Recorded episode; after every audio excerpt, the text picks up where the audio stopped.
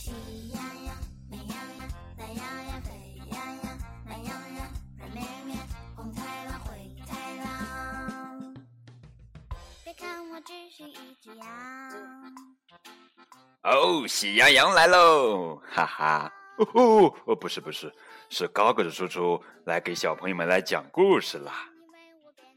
今天要给你们讲的故事的名字叫做《第十一只羊》，这是凯尔妙本经典作品，由江西科学技术出版社发行的作品《第十一只羊》。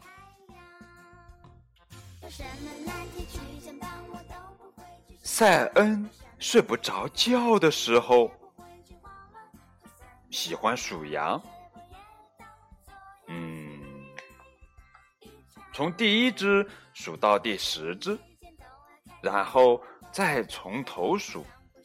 嗯，小朋友们，让我们一块儿来数一数，好吧？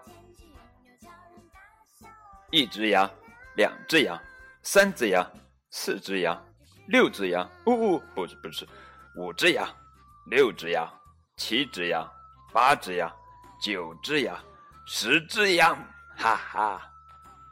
可是第十一只羊每天晚上都迫不及待的等着出场，哈哈。可是他等啊等啊等啊等啊，等了一天又一天，怎么也轮不到他。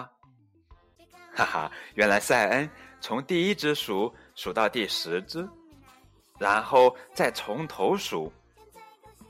今天第十只羊，他再也忍不住了。塞恩终于开始数数了，一、二、三、四、五、六、七、八、九、十。这时，第十一只羊嗖的一下跳了出来。可是塞恩这时候已经睡着了。啪的一声，第十一只羊从塞恩的梦里摔到了他的床上。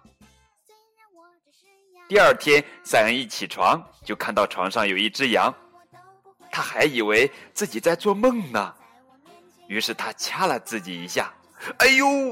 真疼，他又捏了羊一下，咩咩。塞恩听到两声羊叫，哈哈！塞恩太喜欢这只羊了。他们一起在森林里散步，在海滩上筑沙堡，捉迷藏，开化妆舞会，画手指画，举办茶话会。但是塞恩看得出来，小羊并不是真的开心。每天晚上，塞恩都抱着他毛茸茸的朋友。只要一抱那只羊，塞恩很快就能进入梦乡，根本用不着数羊了。每天晚上，第十一只羊都梦见回到了原野，和他的朋友们一起越过一道又一道篱笆。塞恩知道，他的好朋友想家了。